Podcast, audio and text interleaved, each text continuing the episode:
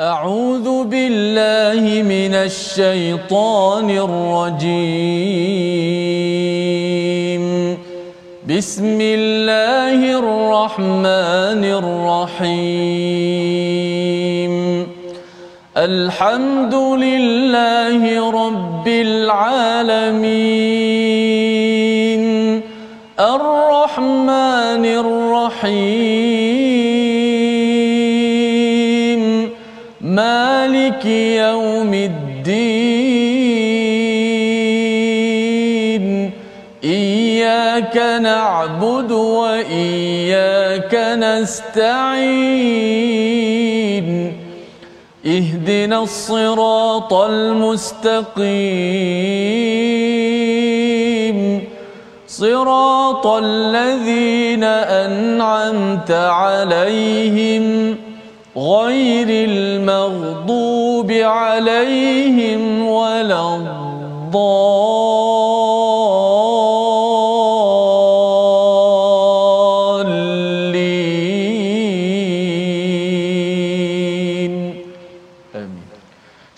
Warahmatullahi wabarakatuh. Alhamdulillah wassalatu wassalamu ala Rasulillah wa ala alihi wa man wala syada la ilaha illallah syadana Muhammadan abduhu wa rasuluh.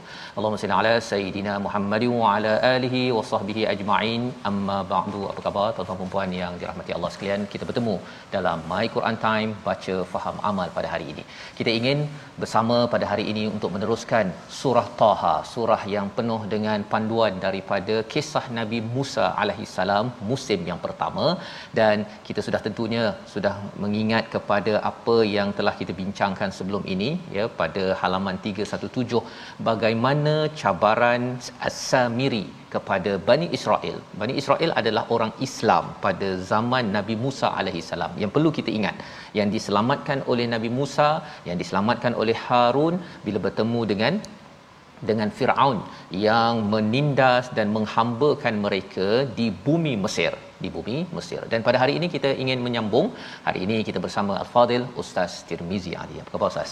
Alhamdulillah, Alhamdulillah. Sihat Ustaz ya? Alhamdulillah. Alhamdulillah kita, Alhamdulillah kita nak sambung hari ini Ustaz ya. Betul. Kisah As-Samiri halaman 318 ini penuh dengan kritik kepada mereka yang menyalahgunakan agama dan juga uh, panduan untuk kita yang inginkan kepada agama ya jangan sampai kita dimanipulasi oleh orang-orang ter, tertentu. Mari kita lihat kepada apakah sinopsis ha, ringkasan halaman 318 bermula daripada ayat yang ke-88 hingga 89 fitnah ya ataupun ujian patung anak lembu yang dibuat daripada emas.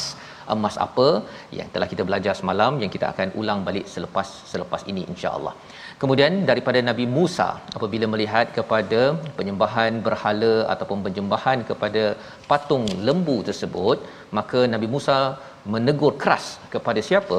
Pertama kepada Nabi Harun sebagai individu yang telah diamanahkan ketika beliau meninggalkan kaumnya bertemu Allah kerana Bani Israel menyembah patung lembu dan dilemparnya patung tersebut ke dalam laut ya serta pengeksaan Allah Subhanahu Wa Taala yang disentuh di hujung halaman 318. Mari sama-sama kita mulakan dahulu dengan doa ringkas kita.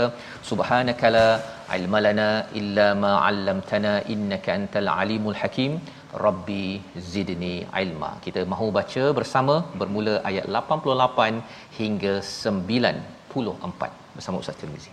Baik, Alhamdulillah. Terima kasih Ustaz Dr. Fazrul, penonton-penonton, sahabat-sahabat Al-Quran yang saya kasih sekalian. Alhamdulillah, syukur kepada Allah Subhanahu Wa Taala dapat kita meneruskan pengajian Al-Quran kita.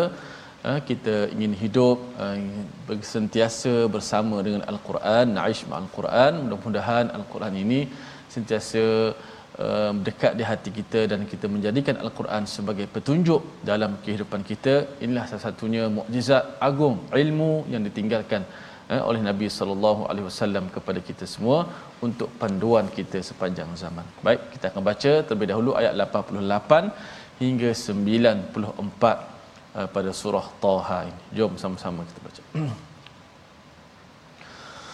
أعوذ بالله من الشيطان الرجيم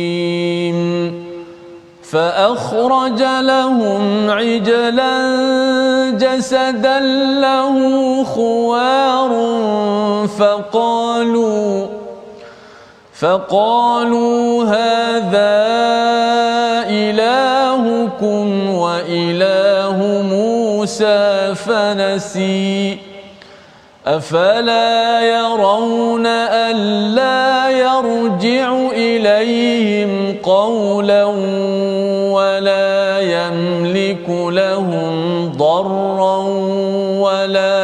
نفعا ولقد قال لهم هارون من قبل يا قوم إنما فتنتم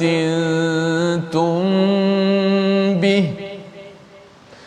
وإن ربكم الرحمن فاتبعوني وأطيعوا أمري. قالوا لن نبرح عليه عاكفين حتى يرجع إلينا موسى. قال يا هارون ما منعك إذ رأيتهم ضلوا؟ ألا تتبعن ألا تتبعني أفعصيت أمري؟ قال يا ابن أم لا تأخذ بلحيتي ولا برأسي. إني خشيت أن تقول فرقت بين بني إسرائيل.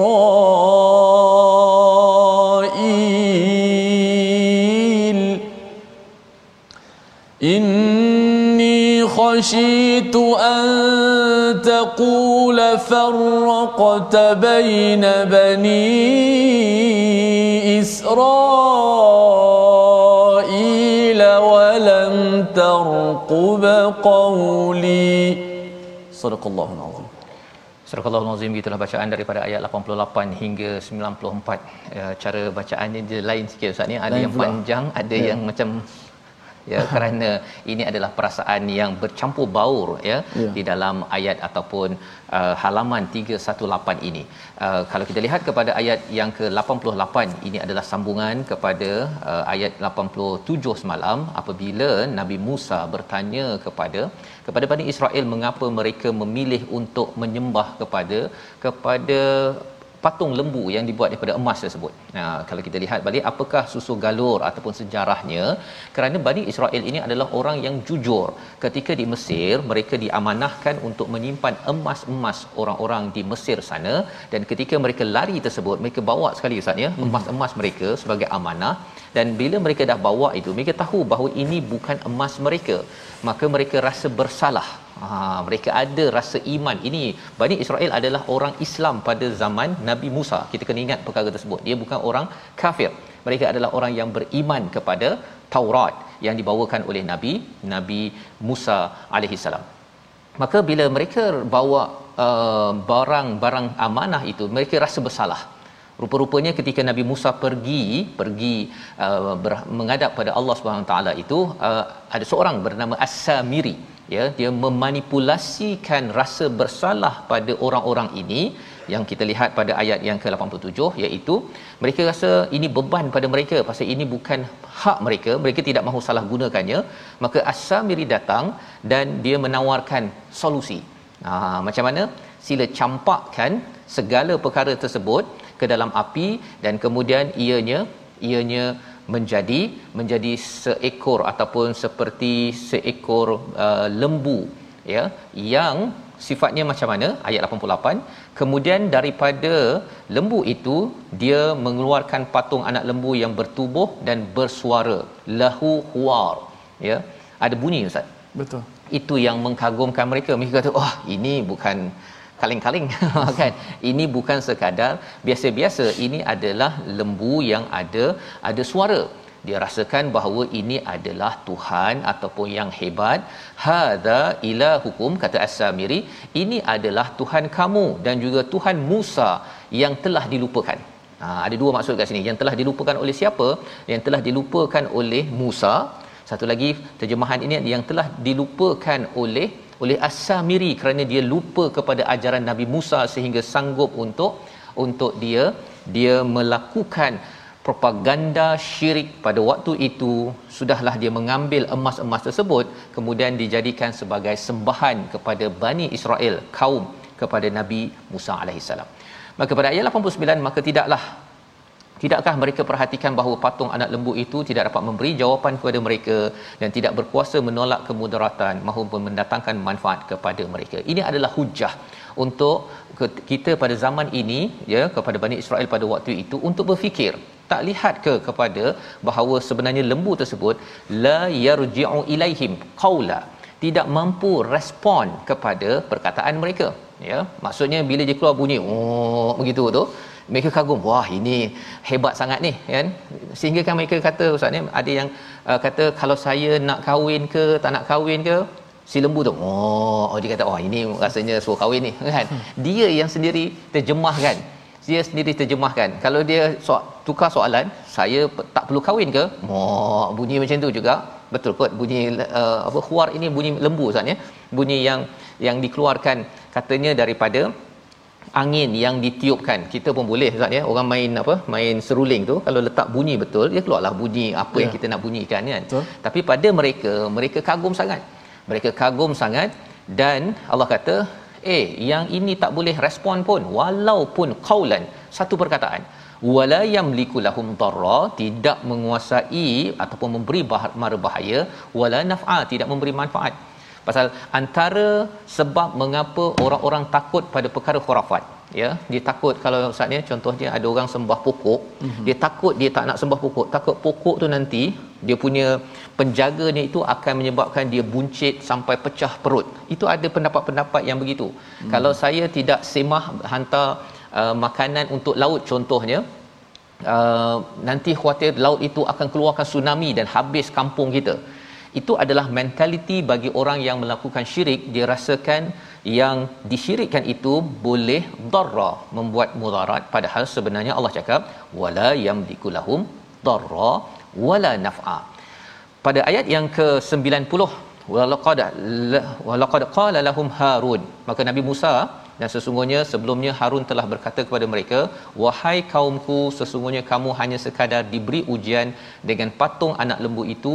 Dan sesungguhnya Tuhanmu ialah Allah yang Maha Pemurah. Maka ikutilah aku dan taatilah perintahku. Hmm. Allah jelaskan dahulu status Nabi Harun.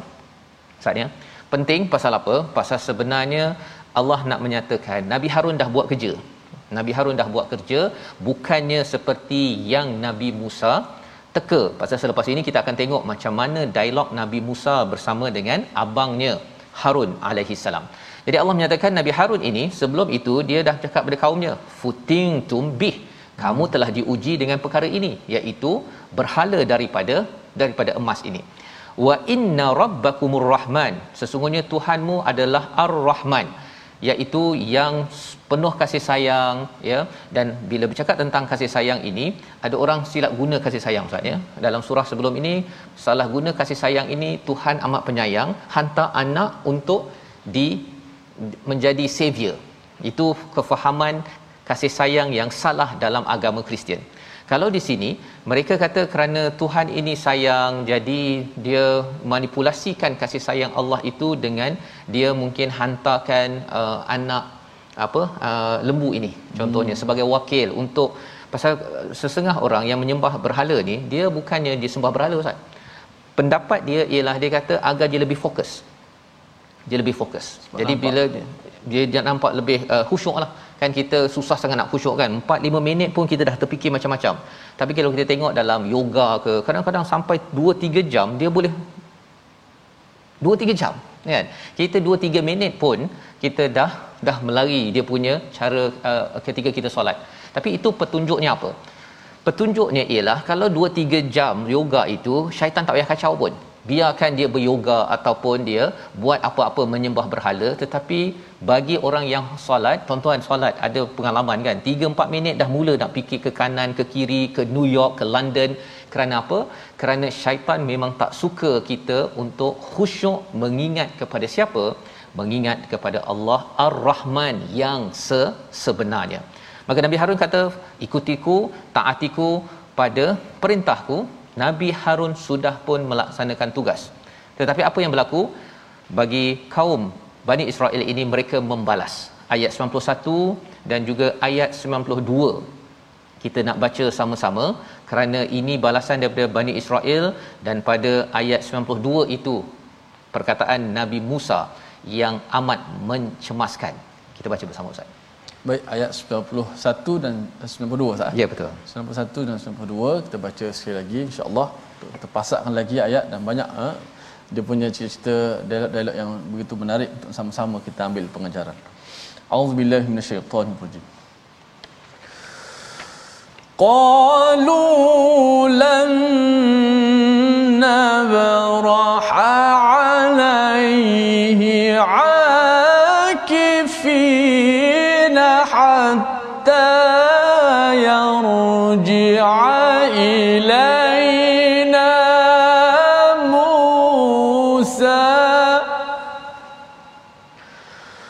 قال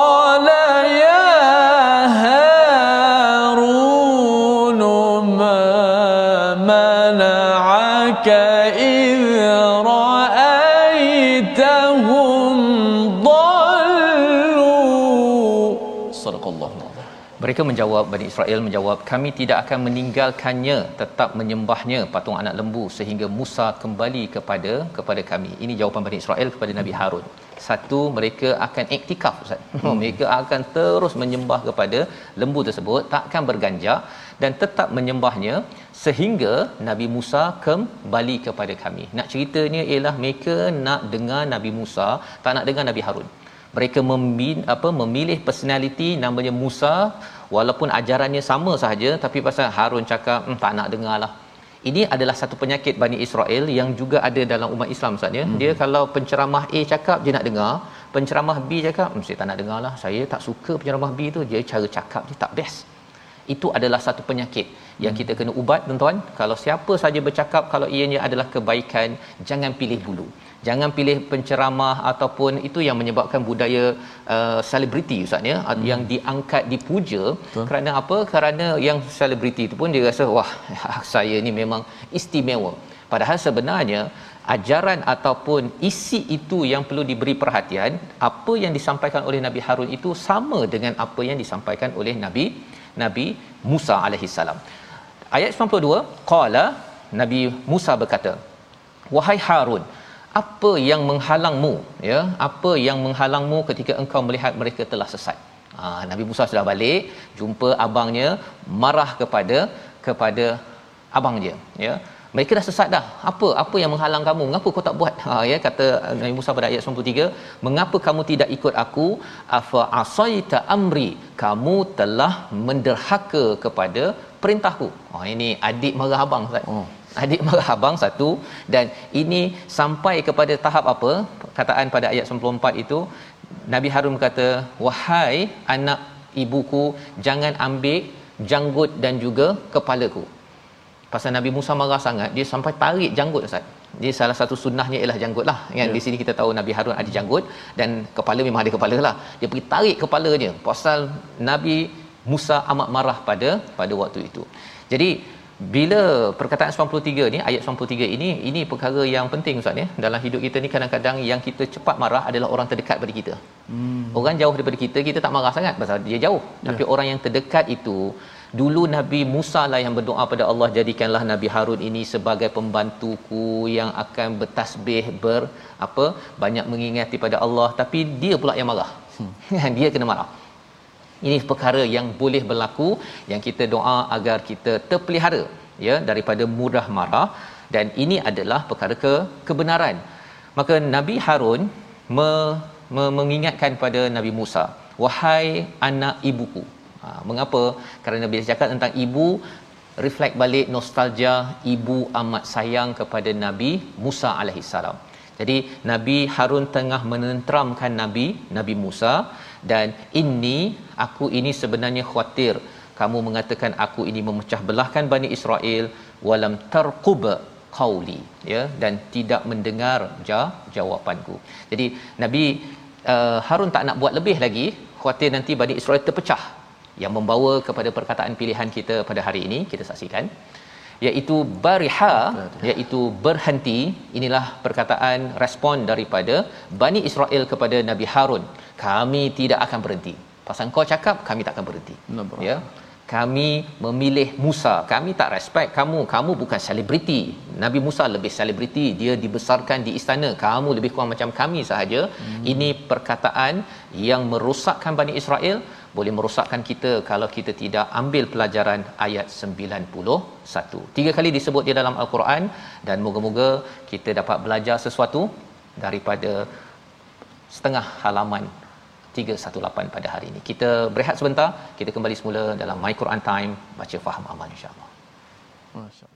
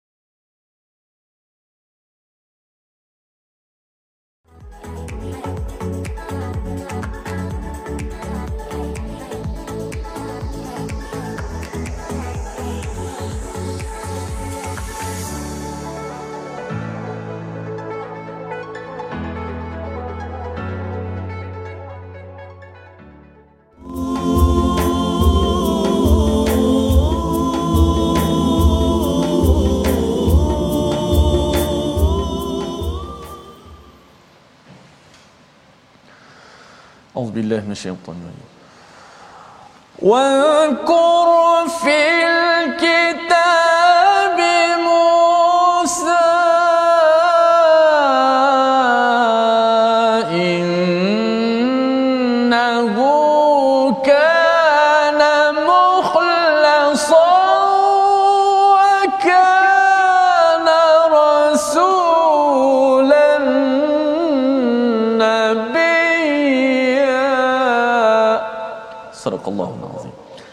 Bacalah wahai Muhammad dalam kitab Al-Quran ini perihal Nabi Musa alaihissalam. Sebenarnya ia adalah orang pilihan dan adalah ia seorang rasul lagi nabi. Insya-Allah ini satu nama yang diangkat walaupun tidak ada surah Musa tapi daripada awal kita belajar main Quran macam mana banyak kisah since babak demi babak Nabi Allah Musa alaihissalam Ustaz Fazal. Ya, dan Masya. ini perlu kita ambil pelajaran Ustaz ya. ya. Kisah Nabi Musa sepanjang Al-Quran tidak mm-hmm. ada surah Musa. Ya. ya, kerana di sebalik Nabi Musa ini kita kena ambil pelajaran dia berhadapan dengan Firaun itu orang yang didakwahkan tetapi mm. dalam masa sama nak didik kepada kaumnya itu yang buat perangai macam ni baru kena tinggal sekejap je sikit jam sikit jam kena tinggal masih lagi Nabi Musa nampak mereka ni oh dah buat perangai dah yang kita doakan agar umat Islam walaupun nabi sudah pun wafat meninggalkan kita janganlah kita buat perangai Masya kan Allah. dengan kita kembali kepada al-Quran ini sendiri Ustaz ya. Masya-Allah. Itulah eh, kepelbagaian eh, wahyu ataupun al-Quran Karim yang kita belajar ini kita nak contoh bagaimana hebatnya nabi-nabi alaihi wasallam. Pertamanya dari sudut kesabaran yang begitu tinggi menghadapi kaumnya masya-Allah. Tajwid sikit hari ini um, kita nak uh, gabungkan Uh, dalam dalam huruf uh, pembukaan surah ini kita pecahkan kepada tiga bahagian mengikut bilangan harakatnya. Kan huruf pembukaan surah ada harakatnya, ada yang dibaca dengan enam, ada yang dibaca dengan dua, ada yang dibaca tanpa mat. Ha, apakah itu? Dalam 14 huruf huruf yang dipilih sebagai huruf pembukaan surah itu, maka huruf-huruf pembukaan surah dibagikan pada tiga bahagian berdasarkan bilangan harakatnya, panjangnya. Satu satu huruf dibaca tanpa mat. Maknanya tidak dibaca dengan mat iaitu alif. Ha yang kita baca. Alif lam mim. Alif kita sebut. Alif tidak ada mak. Tak boleh baca alif. Ha, tak boleh baca panjang. Tak ada ya. Alif matikan pula di hujung. Ha tu kita kata sebut sebagai huruf muqatta'ah. Satu-satu. Dan yang kedua, bahagian kedua pula ialah lima huruf dibaca dengan laf dengan kadar dua harakat. Ha, lima huruf ni dibaca dengan dua harakat. Dalam kesemua 14 huruf yang dipilih sebagai huruf uh, pembukaan surah, satu alif dibaca tanpa mat, yang kedua ini lima huruf ini dibaca dengan dua harakat dengan kadar mat tabi'i. Apa hurufnya? Ada lima. Hayyun tahur. Hayyun tahur. Ha ya ta ha dan ra. Ha, kita baca dua harakat contoh dalam surah Taha kita bacakan Taha kan?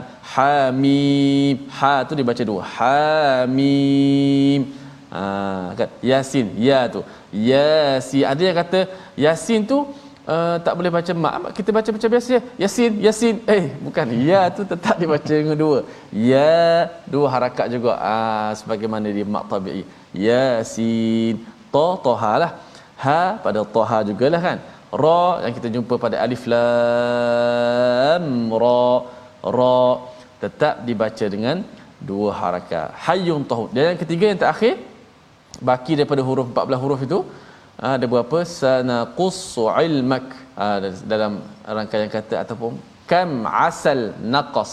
1 2 3 4 5 6 7 8 8 huruf ini dibaca dengan 6 harakat. Ha ta sin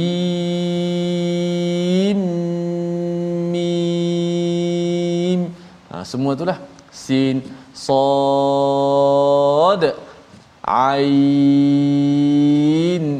qaf kaf lam mim nun. Semuanya dibaca enam harakat. Dan kalau kita perhatikan semua uh, uh, huruf ini terdiri daripada tiga huruf yang mana tengahnya tu ada huruf mat. Sin sin ya nun ejaannya ya. Ha, sad sa alif dal alif tu huruf mat. Ain uh, ya di tengah. Ha, ini semuanya tiga bahagian. Satu alif dibaca tanpa mat. Yang kedua hayyun tahur lima huruf itu dibaca dengan dua harakat. Dan yang ketiga sanaqussu ilmak ataupun kam asal naqas. Eh yang melapan ini dibaca dengan enam harakat. Insyaallah kita sambung perbahasannya ada tambahan berkenaan dengan huruf-huruf pembukaan surah pada pada hari yang berikut insyaallah wallahu alam InsyaAllah. Terima kasih ucapkan pada Ustaz Tirmizi ya. Berkongsi tadi tentang huruf muqata'ah. Hmm. Bagaimana huruf potong ini dibaca ada yang dua harakat, hmm. ada yang enam harakat. Yeah. Sudah tentu bila bercakap tentang harakat ini Ustaz ya, maksudnya dekat ayat begitu alif lam mim hmm. nun pun ada pahala yang tersendiri Masya kan Allah, disebabkan Allah. bila baca nun tadi tu enam harakat hmm. kan. Banyak tu kan. Hmm. Rupanya setiap nafas kita ini kalau Allah. digunakan untuk uh, bersama Quran setiap setiap masa itu Allah. pahala saja dikira, kan? dikira ya ha, sampaikan ulama kalau letak dua tu dua kalau kali sepuluh kan kalau enam tadi tu enam harakat uh, kan maksudnya kali sepuluh tu hmm.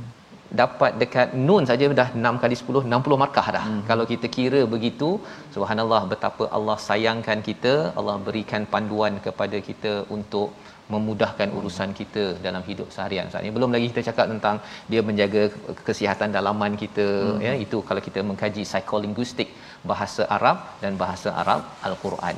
Baik. Jadi kita uh, ada ajaran yang baik tetapi biasalah Ustaz ya ada yeah. orang yang cari ajaran yang pelik-pelik.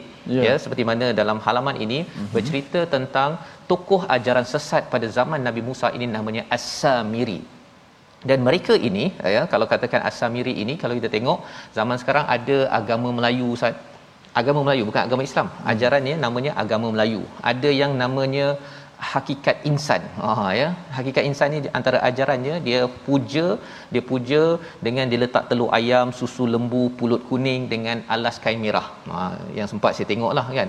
Ada lagi ajaran batiniah dia kata Abu Jahal itu adalah kekasih Allah.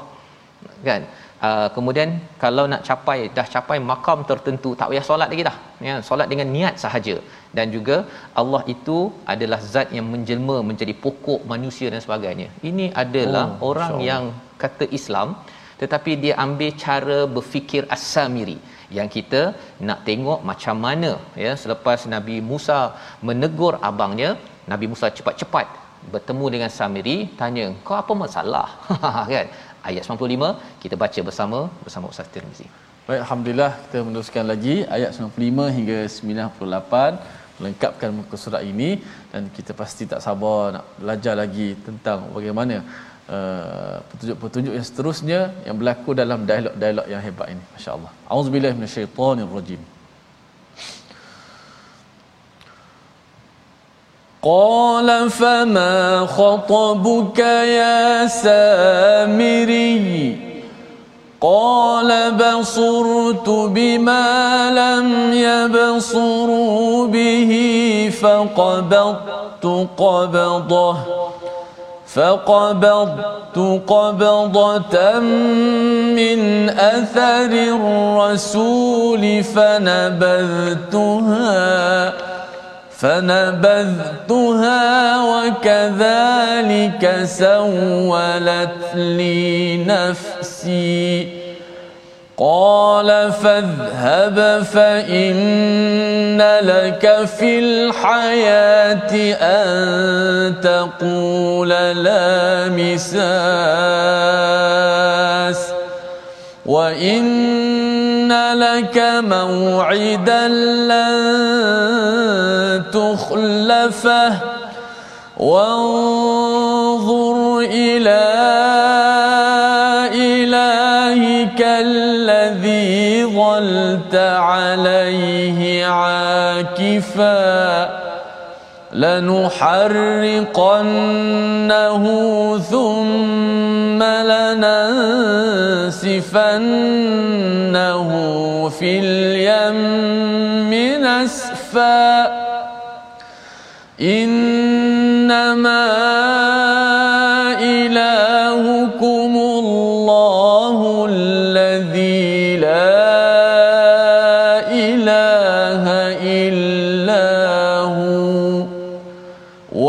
وسع كل شيء علما صدق الله العظيم Surah Al-Azim gitulah ayat 95 hingga ayat yang ke-98.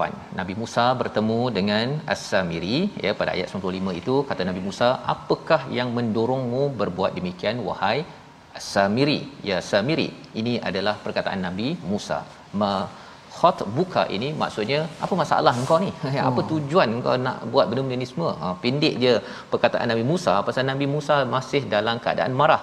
Kalau kita perasan ayat 93 pun pendek ustaz ya? Hmm. alla tattabi'ani afa asaita amri. Pendek sahaja hmm. tapi Nabi Harun balas dengan panjang panjang itu kerana apa?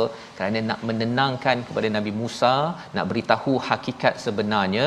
Jadi bila Nabi Musa kata, oh, dah dah dah sedar dah bahawa sebenarnya Nabi Harun ini sudah buat sesuatu. Nabi Harun sebenarnya bukannya nak derhaka kepada perintah Nabi Musa, dah buat ya tetapi mereka tak nak dengar cakap Nabi Nabi Harun kerana Nabi Harun bukan selebriti bukan tokoh yang terkenal dia hanyalah apa istilahnya ustaz ya pendakwah kampung lah ya pasal oh. Nabi Harun ni di kalangan masyarakat Marhain iaitu uh, Bani Israel itu sendiri berbanding dengan Nabi Musa ini pernah dibesarkan dalam sekolah elit di dalam istana istana Firaun maka uh, kata Samiri ya kata Samiri basurtu aku telah melihat bima lam yang yabsuru apa dengan sesuatu yang tidak mereka lihat faqabtu qabdatan min athari rasul iaitu dia menjawab aku mengetahui sesuatu yang tidak mereka ketahui. Aku mengambil segenggam tanah daripada jejak rasul itu lalu aku melemparkannya. Demikianlah rayuan nafsuku. Apa maksud as-samiri dalam ayat ini? Sebenarnya samiri bercakap bahawa sebenarnya aku lihat sesuatu yang mereka tidak lihat. Dia nampak sesuatu dan kemudian aku menggenggam qabdatan min athari rasul. Ada dua maksud di sini. Satu ialah kesan daripada jejak jibril ustaz ya. Mm-hmm. bila jibril bertemu dengan nabi Musa samiri ikut uh, nabi Musa dan nampak baga pada waktu itu ialah apa yang berlaku dia ambil tanah yang dijejak oleh jibril. Satu maksud. Tetapi maksud yang kedua oleh Imam Sya'rawi ialah bahawa sebenarnya uh, bagi As-Samiri ini dia mengambil jejak Rasul maksudnya ikut pada Rasul itu adalah Nabi Musa fanabathtuha lalu aku melemparkannya. Ya aku tidak mahu mengikut kepada ajaran Nabi Nabi Musa alaihi salam. Wa kadzalika sawwalat li nafsi aku rasa aku tergoda aku dah rasa tak bersalah untuk mengajak kepada Bani Israel untuk mengambil emas-emas yang ada dileburkan menjadi berhala yang menjadi menjadi sembahan kepada mereka mereka semua. Jadi ini nak menceritakan kepada kita ustaz ya, ya. bahawa salah satu daripada ajaran sesat ya ciri ajaran sesat uh-huh. ialah bila ada rasa bersalah, rasa bersalah, rasa berdosa apa sebagainya, letak tabung, letak je duit, lepas tu okey dosa diampunkan. Oh. Ya, itu antara ciri ajaran sesat. Bayar sahaja nanti si tok syekhnya itu akan jampi jampi jampi jampi okey dah diampunkan. Itu ciri ajaran sesat. Tetapi ajaran yang tak sesat, ya, ajaran Islam, ajaran Taurat ialah kena belajar Quran betul-betul, kena ikut peraturan. Bagi sesetengah orang dikata susahlah ustaz.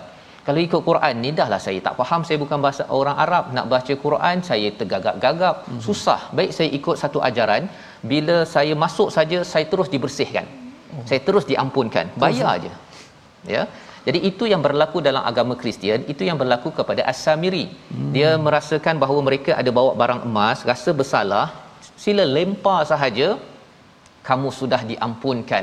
Kamu tidak ada lagi dosa kerana membawa emas yang kamu bawa daripada Mesir. Ini cara pe, pe, apa pemimpin ajaran sesat memasukkan caranya kepada pengikutnya. Bukan pengikutnya itu orang yang nak sesat bukan. Tapi asalnya kerana rasa bersalah rasa pernah buat dosa maka orang-orang begini lebih mudah untuk dimanipulasi oleh pemimpin tersebut. Termasuklah kalau ada setengah dosa ya dia ambil kadang-kadang ambil ayat Quran. Mm-hmm. dia celup dalam air kan dia baca puh puh kan. Lepas tu okey bawa air ni uh, 100 ringgit. Kan nanti kamu akan pandai tadabbur. Ha kan bagi setengah orang yang tak tahu tadabbur, tak pandai baca Quran, hmm. dia kata anak saya ni ber, apa istilahnya benak, benak hati kan. Jadi dia kata, "Nah, saya celup ni, nanti tolong bawa balik nanti tolong minum." Kan? Baca selawat tiga kali. Kan? Dan ada orang Ustaz memang beratur untuk mendapatkan air-air begini padahal sebenarnya ia bukanlah cara Nabi sallallahu alaihi wasallam main celup-celup sahaja tetapi kita kena berusaha itu yang tidak disukai oleh ramai orang jalan, yang mengikut ajaran sesat. Antaranya saya nampak jalan pintas ah. jalan pintas. Jalan pintas, jalan pintas ke syurga rupanya tersadung ya langgar dinding khuatir nauzubillah ke azab Allah Subhanahu Wa Taala. Jadi ini yang disampaikan oleh As-Samiri dia membongkar ciri pemimpin ajaran sesat ya bagaimana cara berfikirnya dia bukannya dia pergi lari daripada ajaran asal dia mula-mula dia tahu dahulu tapi dia selewengkan. Maka Nabi Musa memberi respon ayat 97 sama-sama kita baca sekali lagi bagaimana Nabi Musa menguruskan As-Samiri yang membawa ajaran sesat pada orang Islam pada zaman Nabi Musa. Silakan Ustaz. Masya-Allah. Baik, kita terus membongkarkan eh, ayat-ayat Allah Subhanahu Wa Taala untuk dapat kita mengetahui maklumat-maklumat supaya dapat menjadi pendinding dalam kehidupan kita. Bukan sekadar kita mengambil jalan mudah, tetapi kita belajar Al-Quran inilah sebenarnya menjadi pendinding kepada kita cerita-cerita eh, larangan-larangan yang sepatutnya kita belajar insya-Allah. Auzubillahi minasyaitonir قال فاذهب فإن لك في الحياة أن تقول لا مساس وإن لك موعدا لن تخلفه وانظر إلى